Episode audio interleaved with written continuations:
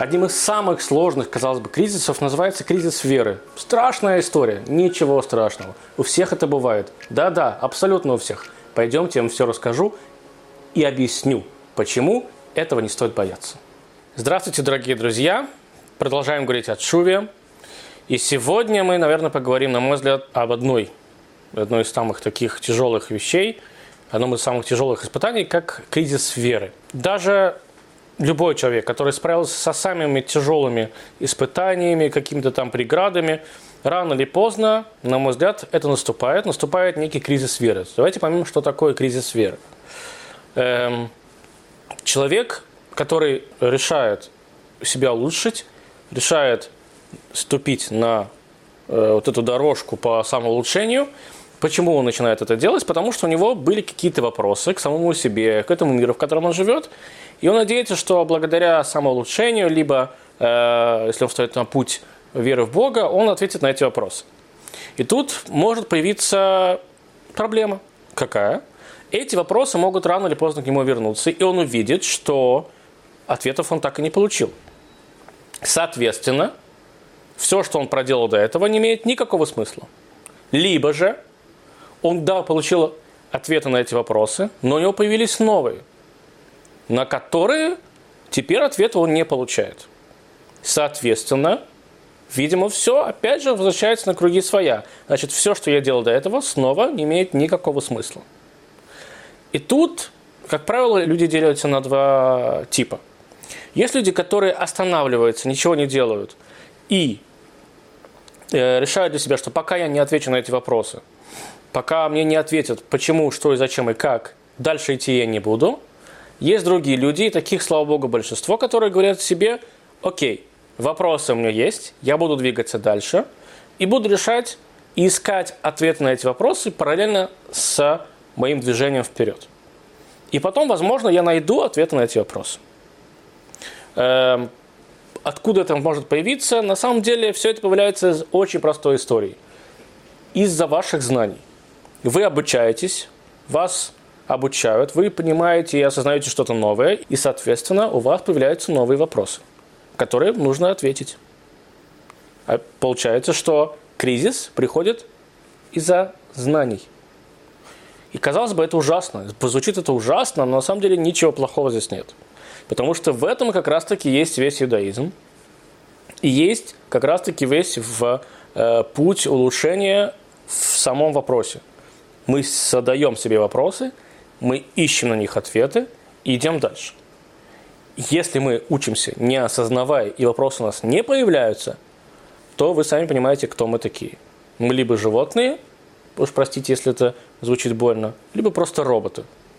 Но вам, нам с вами хочется не верить, что мы не те, не другие, а мы люди, человек разумный, который умеет задать вопросы. И тут появляется проблема – что такой человек, перед, перед которым стоит только вопрос, на который он не может дать самому себе ответ, значит, можно задумать, что, а может быть, я в принципе тогда не достигну вот этого и вот этого идеала, как э, если мы говорим про иудаизм, что, может быть, я не стану до конца религиозным человеком. Я же не смогу это принять. Я не могу постоянно оставаться с вопросом. Э, люди, которые религиозные, по моему взгляду, да, ошибочному, опять же, видимо, да, так говорит, так думает про себя этот человек, они, у них нет никаких вопросов. Они все понимают, они прекрасно знают, что они делают, и им комфортно со своим, э, со, со, со своим я, со своей жизнью. Но это не так. Как я уже сказал, весь иудаизм и вся идея роста – это постоянный вопрос. Даже у религиозных людей появляются вопросы, периодически на которые они долго не могут найти ответы. Более того, чем выше ты стоишь, тем более высокие у тебя вопросы – то есть человек, который уже далеко и давно в религии, либо просто в пути самоулучшения, понятно, что не будет у него вопросов, связанных там только с, э, с первыми шагами во всех этих э, дорогах. Это понятно, потому что человек это уже перерос. Но они не могут не появляться вообще. Эм, причем, откуда они могут появиться? Опять же, из-за того, что его окружает. Иногда его окружающая действительность не совпадает с тем, что он бы хотел видеть вокруг себя, и поэтому он появляются у него вопросы. А такие люди живут везде. Неважно, насколько вы праведны или неправедны. Поэтому Это процесс, как мы уже не единожды говорили, это тяжелый процесс, это процесс роста, и всегда происходят какие-то преграды. И этот рост, он неизбежно связан с новыми какими-то стрессами, потому что вы ответили себе на вопрос, вам нужно это закрепить, вам нужно что-то осознать, вы идете дальше, и это происходит постоянно, постоянно, постоянно, постоянно. Вера – это не посылка, которую вы, когда вы получаете, вы можете где-то поставить ее в сторонку, и с ней ничего не произойдет. Вера – это посылка, которую нужно открыть, разобрать и понять, как она работает. Другими словами, постоянно задавать вопросы. Другими словами, еще можно сказать, что вера – это особенность человеческого естества. Чтобы было понятнее, приведем аналогию. Человек, который рождается с музыкальными данными, одаренный музыкант, он не выходит на сцену и сразу же начинает играть потрясающе. Он идет в музыкальную школу. Он начинает развивать в себе вот этот талант, развивать в себе этот дар. Способность поэтому называется способность. Ты способен к этому. Ты можешь ее развить, а можешь ее не развить. Но если ты будешь ее развивать, то это может перерасти в дар, кстати. В любом случае, это постоянная работа и улучшение своих способностей. И музыкант, который играет годами на сцене, он может быть гениальным музыкантом, признанным во всем мире, он же всегда тренируется. Он же э, разучивает новые произведения, он репетирует. Он не, это не значит, что отучившись и получив признание э, всемирное, ты теперь можешь выходить на любую сцену, да, не готовясь к этому абсолютно никак. Нет, конечно. Ты улучшаешь себя, свои навыки, свои умения. То же самое работает с верой. Вера – это вещь, которая постоянно в тебе растет, и ты ее должен над ней работать. И работать должен так, чтобы она вошла в тебя на такую глубину, что вопрос, который у тебя появляется, ты сможешь сразу на него ответить. Но это практически нереально. И поэтому вера – это наше естество, которое мы должны, обязаны развивать. А принимать все на веру – это, видимо, в данном уже формате, в данной формулировке она не очень правильная. Обычно, когда мы говорим принимать все на веру, это значит, что мы не хотим задумываться, почему это так, а это так. Вера же – это вещь, которая мы, другими словами, друзья, мы верим в это, но мы хотим понять, почему это так. Некоторые люди очень гармонично живут с вот этой э, проблемой вопросов, на которые не могут найти ответы. Они просто как-то живут параллельно и, ищут в книгах, даже иногда у друзей, и в опыте жизненном. Некоторые же наоборот. Они не могут двигаться дальше, как я уже говорил до этого. Они встают в ступор. Как, что, подожди, я хочу получить ответ. Получается, что в этот момент э, как раз таки вопросы – это не преграда для веры. Для веры преграда – это замешательство. В тот момент, когда вы не знаете, что вам делать дальше, из-за этих вопросов, вот здесь как раз-таки начинается кризис веры. Здесь начинается проблема. А сами вопросы – это лишь инструмент, который вас заставляет расти и улучшаться. Кризис веры глобально может принимать э, два обличия – Первое – это рациональные вопросы, и второе – это сомнения. Причем, как сказали наши мудрецы, рациональные вопросы иногда бывают даже более опасны. Потому что под личиной этих рациональных вопросов может скрываться на самом-то деле э, более глубокая история. Какая? Что здесь есть некий психологический момент. Я приведу пример. Мы все знаем, что есть заповедь помогать бедным людям – но если у меня самого нету большого количества денег, и я знаю при всем при этом, что мне нужно помогать бедному, я задаюсь вопросом, подожди, как так? Как я, человек, который мало зарабатывает, у меня есть свои нужды, в конце концов, тоже. Почему я должен помогать каждому второму или третьему или пятому бедному человеку? А мне ничего никто не должен помогать. Но в тот момент, когда вы, дай бог, начинаете быть богатым человеком, и у вас появляется такая возможность, эти сомнения у вас могут отпасть. Вы не будете задавать вопрос, почему я должен помогать первому, второму или третьему. Вы будете просто у возможность, теперь вы помогаете. Получается, ваш рациональный вопрос не такой уж рациональный. Потому просто это просто вопрос, что вам чего-то в данный момент не хватает. А вот сомнение, вот это уже как раз-таки плюс-минус больше похоже на кризис веры. Почему? Потому что э, сомнение, что такое сомнение? Зачем мне это нужно? Может быть, это в этом нет никакого смысла. То есть вы не прячете никакого, никакую, знаете, э, подоплеку под все это. Вы действительно сомневаетесь, что вообще, может быть, это ни к чему не приведет, и вообще это не надо. То есть вы не задаете, казалось бы, вопроса, а как я это сделаю? А вы задаете вопрос, зачем это? И вот вопрос «зачем?» как раз-таки называется э, больше в данной степени э, кризисом веры. Почему это больше называется кризисом веры? Потому что как раз-таки эти вопросы начинают вас раскачивать как маятник. Раскачивать, раскачивать, но э, вперед это не заставляет вас идти. И как раз-таки в эти моменты к этому нужно прибегать. Вам нужно пытаться вырываться из этих мыслей. Пытаться ваши сомнения, понятное дело, нельзя их выкидывать вообще. Они помогут вам. Но оставить эти сомнения, как бы, знаете, на втором плане. Потому что вы должны помнить, что вы сейчас идете вперед. Либо в своем соблюдении, либо в своем улучшении. Сомнения, они могут на самом деле исчезнуть рано или поздно. Могут нет. Как они могут не исчезнуть? Потому что они просто будут расти. Но рано или поздно, дай бог, вы найдете на них ответ. И эти сомнения действительно тогда уже точно пропадут. Другими словами, если постоянно сомневаться, это знает любой взрослый человек, ничего не получится. Нужно идти и действовать, и пытаться это улучшить. Найти новых друзей, как мы уже говорили, да, либо пообщаться со старыми, э, уйти в какую-то другую степь, но заняться более каким-то, не знаю, другим делом, более серьезным, тогда, может быть, вам станет полегче, и сомнения начнут исчезать постепенно. И в конце концов, эти сомнения на самом-то деле могут быть в данный момент лишь толчком для того, чтобы себя улучшить.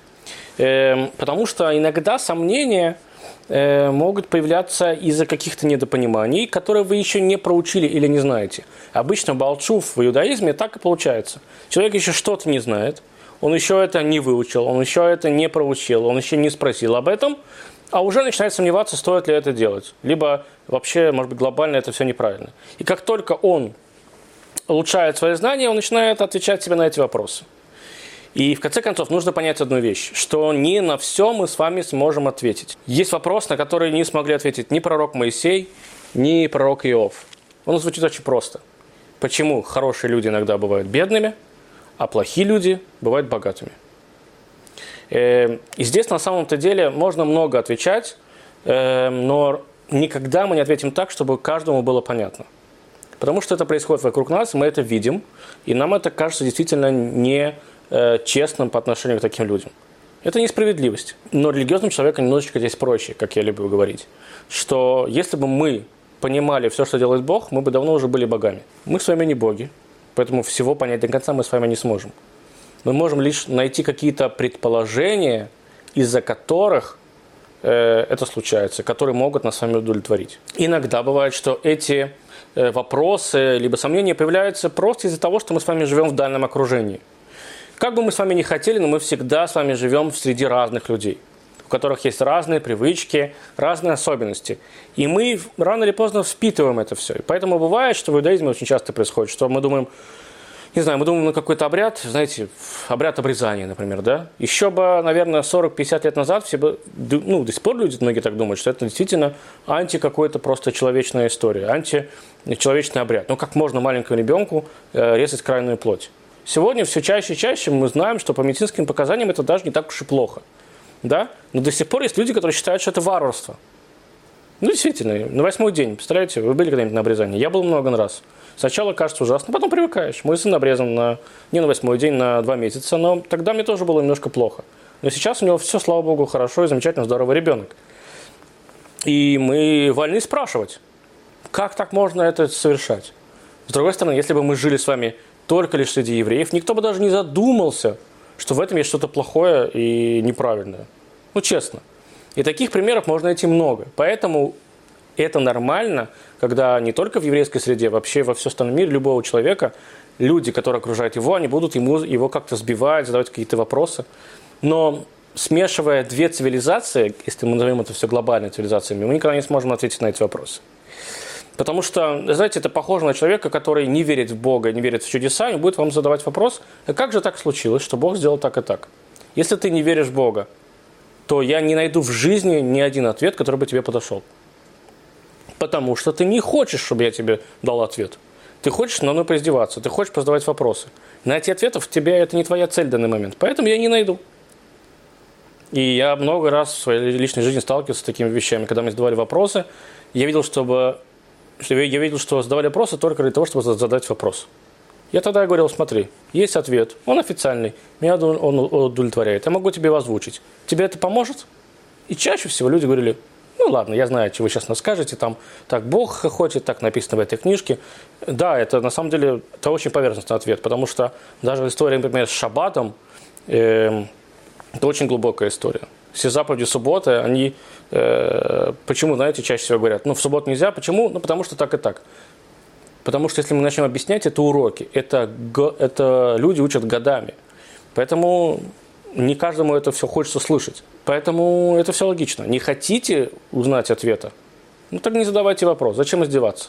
Вы теряете свое время и теряете наше личное время. А у человека могут появляться какие-то потом сомнения. Оно вам надо, если вы любите другого человека, действительно хотите ему добра, не надо вносить в его э, жизнь, в его мозг какие-то сомнения. Вы видите, что ему так хорошо. Видите, что другим от этого неплохо. Ну пусть он так и живет. Так что же касается ответов, то, знаете, теперь бывает с другой стороны. Посмотрите, если мы... Мы сейчас все это время говорили со стороны спрашивающего, а теперь что же делать отвечающему? К вам приходят, задают вопросы, и вы понимаете, что бывает две ситуации. Либо вы не знаете ответ, и вы начинаете отмахиваться, что самое страшное. Э, потому что тогда задающий вопрос понимает, что как бы, ну все, тупик, ответов нету. Так я все, я остановлю, я съеду с этой темы. А есть второй вариант, когда вы понимаете, что вы готовы дать ответ человеку, но чтобы дать ему нормальный ответ, нужно просто сесть, я не знаю, налить по чашке чая и начать ему все это рассказывать, рассказывать, рассказывать. И в этот момент отвечающий тоже может отмахнуться, потому что, ну, как бы он понимает, что у него тупо нету на это времени. Извините за мой французский язык. И это тоже проблема. Поэтому э, отвечающему очень важно объяснить в данной ситуации свой ответ, либо не ответ – Потому что это может уйти, сами понимаете, в какие дебри. Эм, и тут к нам приходит на помощь талмудическая ситуация. Знаете, как работает в Талмуде, когда люди задают вопросы? Там есть два варианта. Когда они отвечают друг другу, а есть вариант, когда вопросы остаются, но они идут дальше.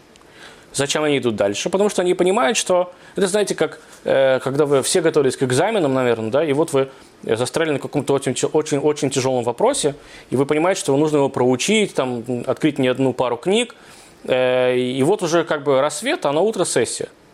Что происходит?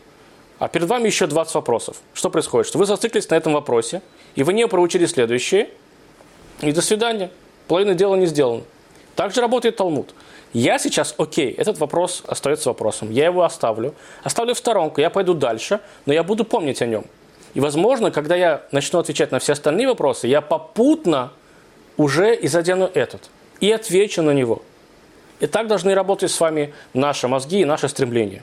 Когда перед нами появляется кризис веры, если это рациональный вопрос, который действительно рациональный, и мы хотим на него получить ответ, никто не говорит, что нужно его э, откидывать. Оставьте этот вопрос, ищите ответ на него, но идите дальше, работайте с чем-то другим – Сомнения могут пройти. Здесь важно понимать, что такое сомнение, что такое вопрос.